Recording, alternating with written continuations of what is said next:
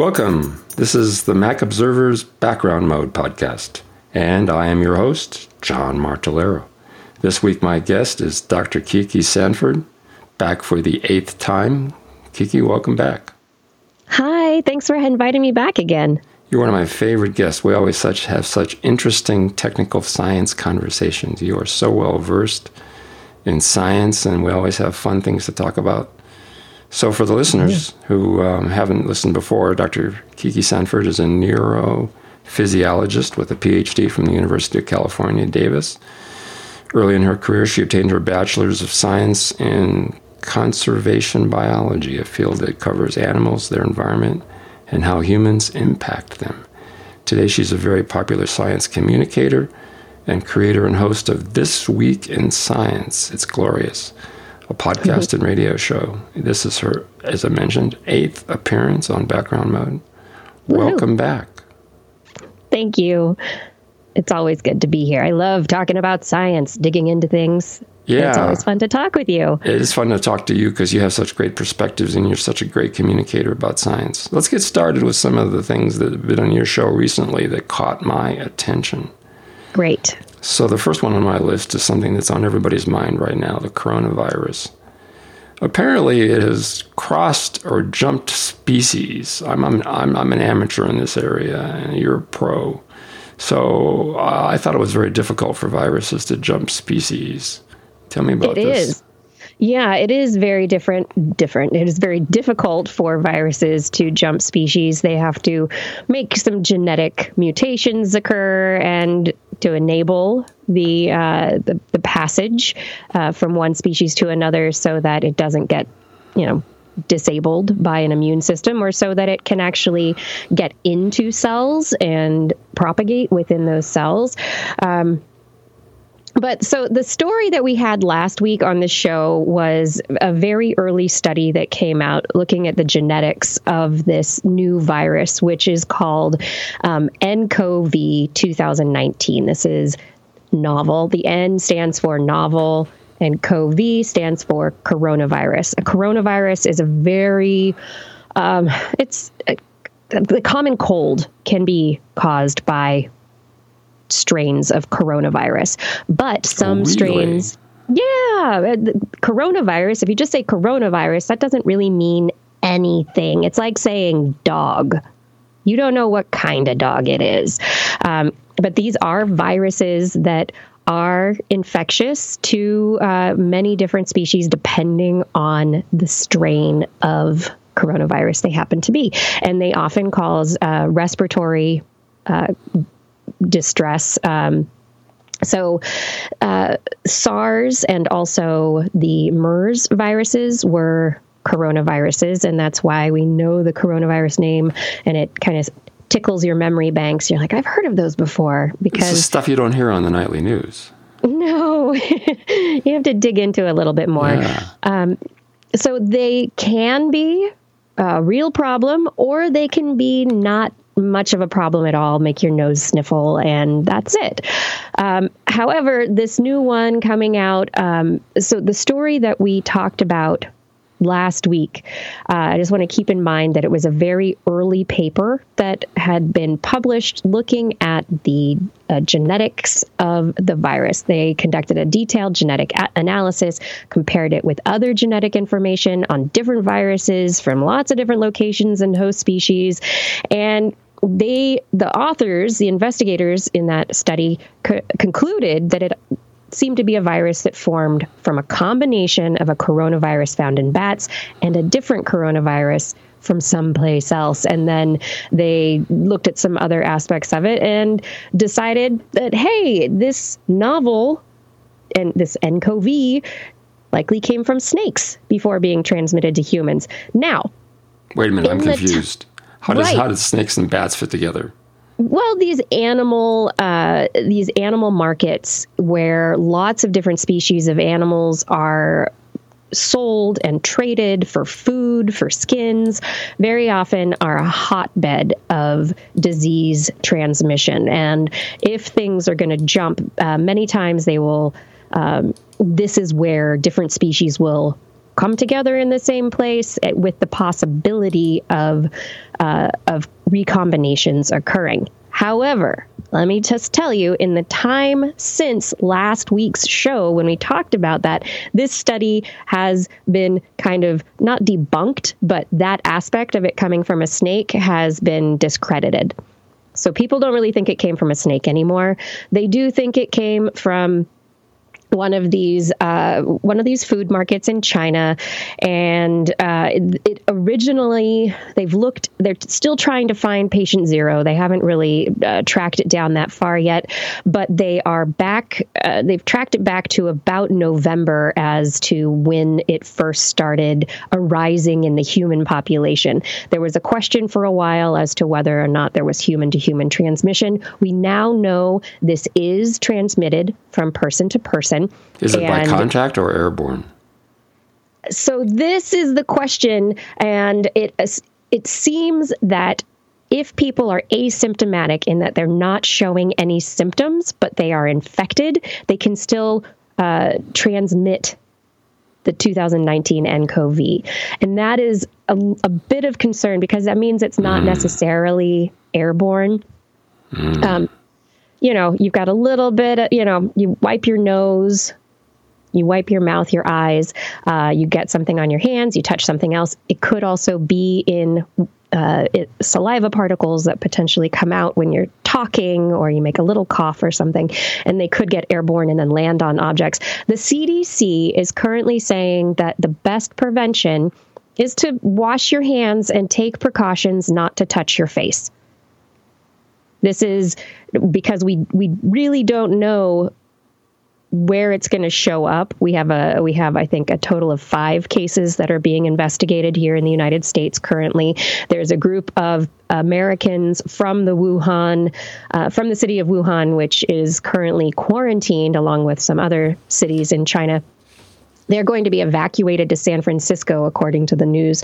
Um, but we don't know if any of those people uh, have it or have, you know, have encountered it. So there's going to be a bit of um, of quarantine on that end. So I've um, I've signed up for a newsletter from Johns Hopkins University Center for Health Security, and they give daily updates on what is happening with the coronavirus. The thing that people are talking about currently is something a number called the R naught or R zero, and that's the reproductive potential of of, of a disease, of a virus. How is it going to spread through a population?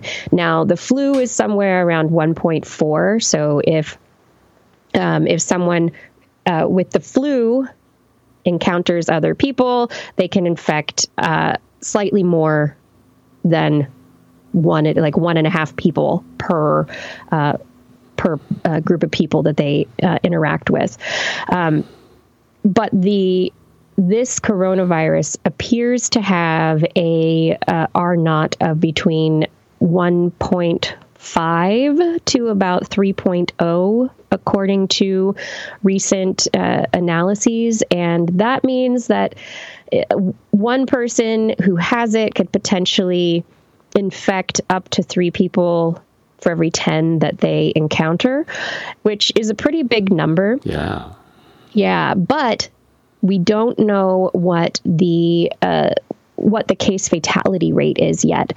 We don't have numbers on really how severe this is. Is it going to be something that spreads very fairly easily but then doesn't cause much of a problem is it going to spread easily and cause uh, respiratory distress and potentially well, potential development died in wuhan right so yeah we're up to you don't die of a common cold so yeah, and this is something that uh, it just uh, overnight the number of known cases increased by about 60%. And that's because they they the health officials know what they're looking for now, whereas before they didn't know what they were looking for. So this is another aspect of, um, you know, of, of determining who has the disease and what and who doesn't. They're about at 4,500 cases, known cases currently. Um, and there's a question as to whether the quarantines that have been uh, implemented in China are actually going to be effective because we've already got spread to other cities around the globe. Yeah. Yeah, but the at this point, everybody, the flu is still a more deadly virus than what we know of 2019 nCoV. That's not to say that 2019 nCoV, as we learn more, might also become a virus of significant concern. However, at this point, what you can do is vaccinate yourself for the flu if you are not already vaccinated because the symptoms are the same. And so, if you are protected from the flu, you can help reduce the number of of uh, possible misdiagnoses that are occur when you do have to go into the oh, hospital. Good point. Yeah. So if you can reduce that, you can reduce the load on the health system and can actually help with the detection of the nCoV when it needs to be detected. So you can protect yourself by vaccinating for the flu. That'll help the entire health system. And wash your hands. Try to, you know, not touch lots of things and touch your face. Um, yeah, the mask if, is kind of deceptive. You see all these people in China wearing masks. It's not what right. you breathe in. It's maybe the mask is doing double duty, keeping you from touching your face and your nose. Yeah, and you don't necessarily for this this you don't necessarily need a uh, an N95 uh, protective mask. Uh, just surgical masks are considered to be fairly effective in spreading those, you know, preventing the spread of those airborne particles. All yeah. right. So this is just know this is a moving this is a moving case. I think one of the the two big things are you know, these are the things that you can do. Wash your hands, get vaccinated for the flu. That's what you can you can do. The rest of it, this is a developing story. The health organizations around the world are trying to get as much data as they can and that is just be skeptical of what you hear in the media and don't freak out. All right. Well, we've got to move on. We're, yeah, let's I want to hit one more topic in the first segment here before we get okay. to break. Sorry, so, I had so much information on that one. That was great. Well, thanks. That's why I let you run with it. That was very useful information.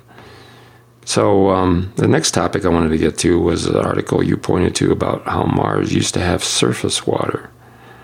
Yes. Perhaps billions of years ago, there was running water on the surface of Mars. Mars is a fascinating topic. It's it's so educational. So many things have happened on Mars that we that raise questions about how life evolves and planetary evolution. It's sort of a showcase about you know uh, an ancient partner and what it went through. Tell me more about surface water on Mars. Right. So this was a discovery from um, one of the, the Mars rovers in the in the Gale crater. The Curiosity rover was digging into the crater and looking at the sediments, the properties of pore waters um, and so they were looking at the sediments and the pH of those sediments that would have indicated that it was a pH of a water can uh, of a liquid body that event you know eventually evaporated and went away, but that had a pH close to the pH of Earth's modern oceans. Seawater. And if seawater, Yes. And wow. if the pH is similar, it's just another of those clues that are fitting together to ha- indicate the, the real po- probability, not just possibility, that life may have existed in some form at one point in Mars's history. And that is so exciting. And like you say, it's this co evolution of other you know, uh, other terrestrial bodies in the solar system. Unfortunately, Mars's uh, internal dynamo didn't keep on chugging like Earth's to be able to uh, to keep it at the atmosphere to be able to maintain the the forces ne- necessary to preserve as, as I recall, life. it's because of the weak or non existent magnetic field of Mars, yes. Which has allowed the yeah. solar wind to strip away the atmosphere, which led to the evaporation of water, which yep. kind of just really messed up the planet from get go. It really did. I mean, we are so lucky that our, you know, the core at the center of our, of our planet, the iron core, it's spinning around and still partially molten, left yes. over from the formation of the planet five billion years ago. It's hard to conceive that there's still molten iron at the core of our Earth. Yeah, and that it's creating the magnetic magnetic field that is protecting us, that it, yeah. that allows our atmosphere to stay on our planet and to foster life. And yeah, we need to caretake what we have because it's special. Now, there have been some false, not false, but incorrect previous reports that scientists had found microbes on Mars, but those turned out to be not living organisms. Right. We haven't found living, we have not found living organisms. We have not found uh, fossilized dead organisms either. We have found, though, chemical evidence that could indicate life, but it could also come from geological processes. Um, there are releases of certain um, potentially biological metabolites uh, of gas into the atmosphere, but it could also come from geological release. That's and, and, so there's a real. It's a question that still needs to be answered. There is evidence that could go either way.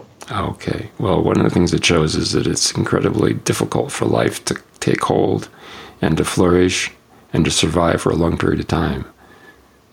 Yeah, I mean, it, we still have so much of Mars to explore, and maybe we should just go there and take a look. Maybe. How's that sound? sound like a plan? Sounds great. Let's do that. I'm going to call Matt Damon.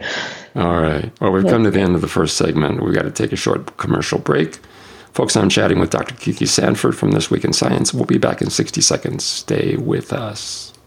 Hello there, all you fabulous background mode listeners. I'm Charlotte Henry with the Mac Observer, and I just want to say a few words about how you can support all the things we do. If you're thinking about buying something from Apple, Amazon, or Macmore, simply go to the Mac Observer's homepage where we have a section called Support TMO. Or you can just enter www.macobserver.com forward slash Apple Store, all one word, and that will take you to our special page for Apple and all our other affiliate partners. If you make a purchase from one of our partners this way, the Mac Observer receives a small compensation for sending business their way. Pretty cool, right? And even better, you don't pay a penny more. This small fee from our affiliates helps us continue to bring you TMO's daily news, reviews, tips, how to's, and podcasts just like this one. So, the next time you're thinking about an online purchase, please do come to TMO's homepage and support the Mac Observer.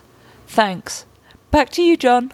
We're back. I'm chatting, chatting with Dr. Kiki Sanford about science topics of recent uh, appearance on her show that have caught my attention, and I wanted to explore more. So, one of the topics that caught my attention, uh, applicable to me actually, is uh, why does stress cause gray hair? That, that sounds like a kind of one of those science research projects that that uh, Newt Gingrich used to make fun of, but actually, it's quite helpful information, I think. Absolutely. And I thought this study was so interesting because people have said forever, oh my goodness, stress is going to give me some gray hairs and it's just this thing that's kind of accepted by people. And you know we have this this very yeah. visible evidence of say presidents who go into people who are elected to be president go into the presidency and come out with gray hair. We saw it uh, in barack obama's case in spades. Right. Um, yeah. And and so you'd think okay we have stress hormones. Cortisol is one. And that has all sorts of physiologic effects that aren't aren't necessarily good if you have chronic high cortisol levels. However, this study found that yes, stress can cause hair to turn gray, but it's not because of cortisol. It's not because of the reasons that you would potentially think. It actually has to do with nerves and nerves involved in the fight or flight response these stimulating nerves uh, that release norepinephrine or noradrenaline. They stimulate the follicles of your of your hair and they trigger the stem cells that create the melanin, the coloring uh, proteins in your hair. They they trigger those stem cells to turn into melanocytes and to to divide. And in doing so, they basically they they get them all to leave the nest, and then there's no stem cells left to keep turning your hair a nice color other than hmm. gray. So it depletes the store of color producing stem cells in your in your head.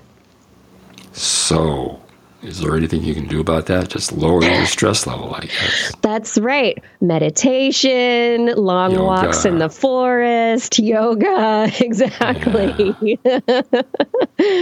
Yeah. low stress life if you want to if you want to keep your hair color without um I guess hair coloring products. We've never seen a president in the Oval Office in the lotus position. No, I haven't. No, maybe that should happen. All right. All right, next topic. Zebra Okay. stripes. It's been found, if I understand this correctly, that cows painted with simulated zebra stripes were bitten less often by biting insects. Yes. I want to know if I- How? I Why? I don't know. I want to know if I wear striped clothing, black and white striped clothing, am I going to deter biting insects? Maybe NFL referees can report on this. Yeah, that's a, that's a really good question. Um, they've done a number of different studies over the years, and there were various hypotheses about okay, maybe the black and white stripes had to do with heat loss and keeping the animals cooler on the savannah.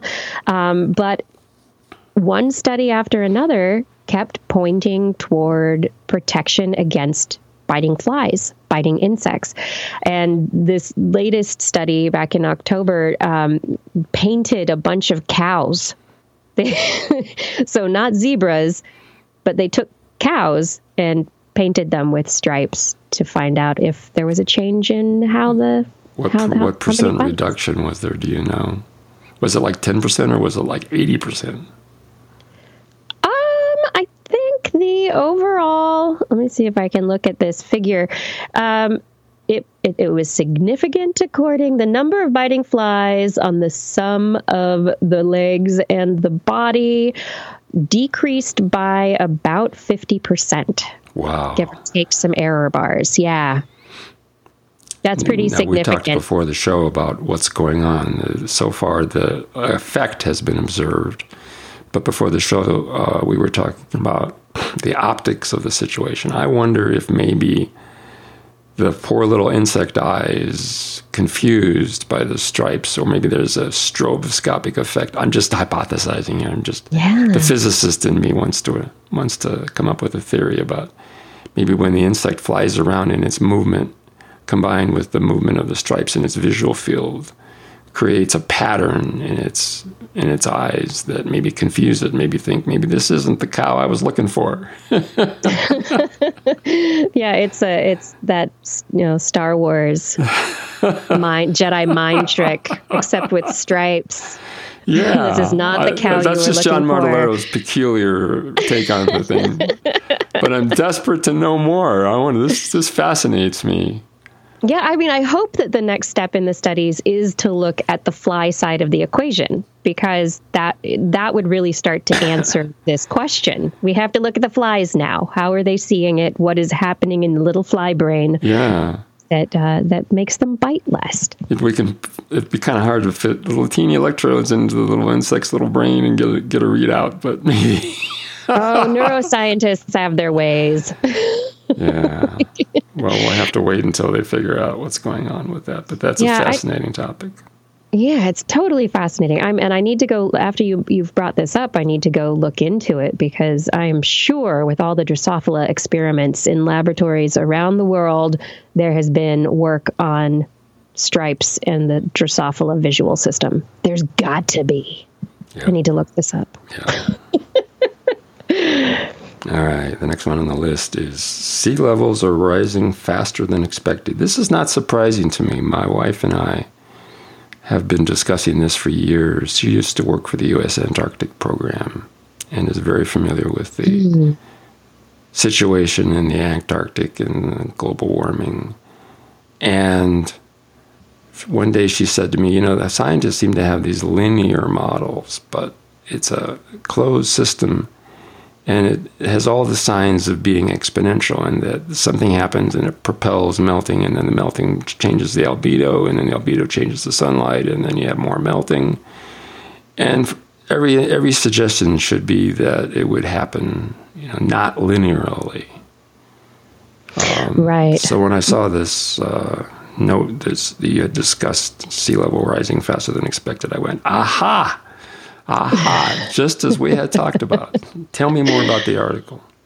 Yeah, so this particular article was looking at the methods that are used to determine sea level rise. And currently, one of the methods is that it uses tide gauges. And tide gauges are anchored in coastal regions about 20 meters into the earth, but not at the surface. And the researchers were saying that because of where they're located, they don't record subsidence, which is like the sinking of the land itself as a result of the retreating waters from underneath. Ah. And so you've got this uh, a change in the height of the land, but because the tide gauges are located in a particular place, they're underestimating the rates of relative sea level rise. And they argue that there needs to be an adjustment in how we measure sea level rise in these coastal lowlands that are rapidly subsiding. So it's a uh, it's a big question. I think moving forward, we've got uh, satellites that are being placed in orbit using um, you know very very high resolution uh, technology to be able to measure sea level rise from the sky. And I think that is going to be one of the big steps in getting a real accurate measure- measurement of what's going on. But even beyond this study, which was a method- methodological question, you know, how are we looking at it and getting a very accurate picture? Is our picture accurate enough? Um, there is just rapid sea level rise. Things are starting to melt faster in general than we were expecting. And this is, there are other papers that have come out that discuss, you know, as uh, feedback cycles in the atmosphere and the oceans take place, there is an increasing, increasing rate of heating and melt that is is, is not good. So as a result, the um epochs that you may have estimated or backed off, and we don't have as much time as we thought we did. I was reading in Aviation Week, by yeah. the way, as an aside, the National Defense Authorization Act of 2020 allows the U.S. military, all the armed forces, to explore with authorization and funding the effects of climate change. The Navy is particularly interested in this um, because assume, they have so many seaports yeah. around the world. Right. And and this study, one of the big uh, the big take home points is that these low lying coastal areas are going to be a lot more vulnerable to flooding moving forward. Uh, and so the Navy, if you've got your ports in certain locations that are easy access now, how are they going to be affected moving forward? How is flooding going to affect cities and populations of people? I mean, even the military aspect here is huge because. Yeah. For security reasons, you're going to be uh, understandably dealing with migrations of large numbers of people leaving these places that are, you know, when hurricane season hits, dealing with more flooding because of uh, the increase in sea level and that. Um, and the, the push of the water in from the storm surge. And yeah, it, it's just it's going to be very interesting. It affects and, the local population too. I mean, if the local economy is in trouble yeah. and flooded, and yeah. the bars are underwater when the seamen go ashore, Yes. yes. You've got economic problems supporting the port from the local population. And so it kind of is a synergistic effect. It is. Yeah, it's a it's there are a lot of factors that are going to mean get that are going to necessarily be taken into account moving forward. Yeah. I think we have time for another topic or two. We're coming to the close of the show here, but let's try one more. Okay, let's I'm do it. Particularly interested in plankton. I've been reading for a long time about how plankton at the base of the food chain are in trouble because of the acidification of the oceans due to CO2. And the percolation effect of the loss of plankton works its way up the food chain could have a catastrophic, catastrophic effect on sea life. So you referenced uh, an article about plankton decline related to atmospheric CO2. Tell me more. You you pretty much introduced it. I'm just an amateur. You're the pro. Yeah. So in this in this study from Nature, researchers were looking at the hypothesis of how phytoplankton, this base of the food web, uh, would respond to changes of, atmosp- of atmospheric carbon dioxide. And there weren't a lot of measurements before satellite monitoring. And so now they've got this multi century record of oh, cool. marine. Yeah. So this isn't just a short term look, this is looking at productivity over a long period of time. And that they have a, a 10 plus or minus 7%. So could be 3%, it could be 17% decline in net primary productivity across the uh, the Atlantic Ocean basin over is this the in last, the last 200 years, years. or is it 200. 200? Right. And what they are suggesting is that this uh, decline in industrial area. We've got crashing fish stock, uh, reduced, you know, so there are reduced numbers of fish for fishermen to catch, and the evidence of that may be coming from this collapse of the plankton stock that is happening because the Atlantic overturning circulation, it's called the Atlantic meridional overturning circulation, um, is weakening and it has been projected by climate change uh, models for a while that this would happen. And because the waters are not turning over in the way that they should, the cold waters uh, coming up from the bottom that are highly uh, highly nutrient rich, um, that's taking away from the the nutrients that are available to these plankton. So, and then the cycling that occurs is not happening in the way that it that it should be to be able to support um, productive fish stocks. So, one of the countries that um, depends a lot on sea life for its food supply is Japan.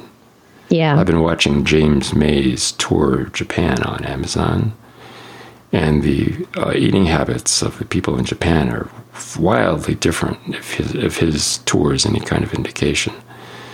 Um, so one of the questions I had before the show started was, you know, do you have any information on this? What would happen if all sea life were to die? I mean, could, could human beings survive, or would there be secondary impacts that no. are unforeseen? I mean, you know, we can continue to eat chicken and beef I mean, if you're talking about all sea life, and including those the the base of the food webs, the mm-hmm. the plankton, yeah. and um, you know algae that exist in the in the oceans, no, humans would die. Um, Is this because number, there wouldn't be any animal life in the oceans to deal with the CO two and produce desirable effects? That's part of it. And there is a large amount of uh, microbial life in the oceans that produces oxygen. It's not yeah. just, you know, it's taking out carbon dioxide and producing oxygen that we breathe. Um, so, so, trees if, account for like what a third of the oxygen in the ocean yeah. results in something more than half of the oxygen. Yeah, yeah, the ocean is uh, essential we we like to think that trees are the oh trees they produce the oxygen we breathe which they do part of it but not all of it and the ocean is the, the ocean is really part of the lung system of the earth yeah yeah So Yeah. it's it's unfortunate because it's kind of out of sight unless you live in a coastal area and you're a fisherman. The uh, impact of the ocean on your life for most Americans who live inland is not very visible. And we think about Yeah.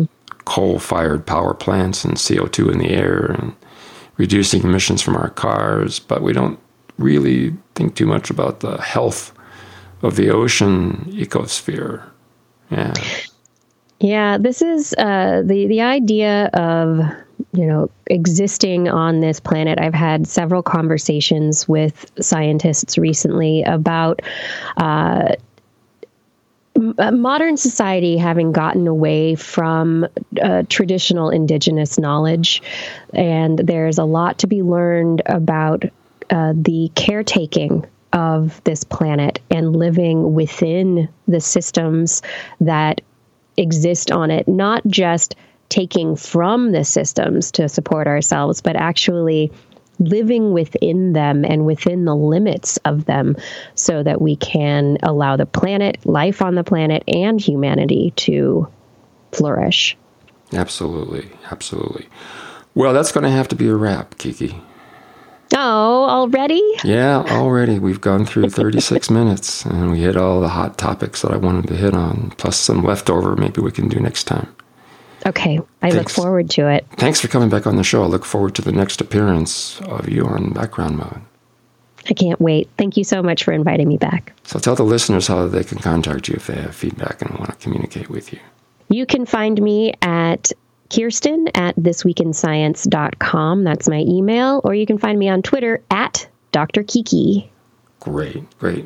Yeah. Folks, you've been listening to the Mac Observer's Background Mode with Dr. Kiki Sanford and John Martellaro hosting. We'll be back next week.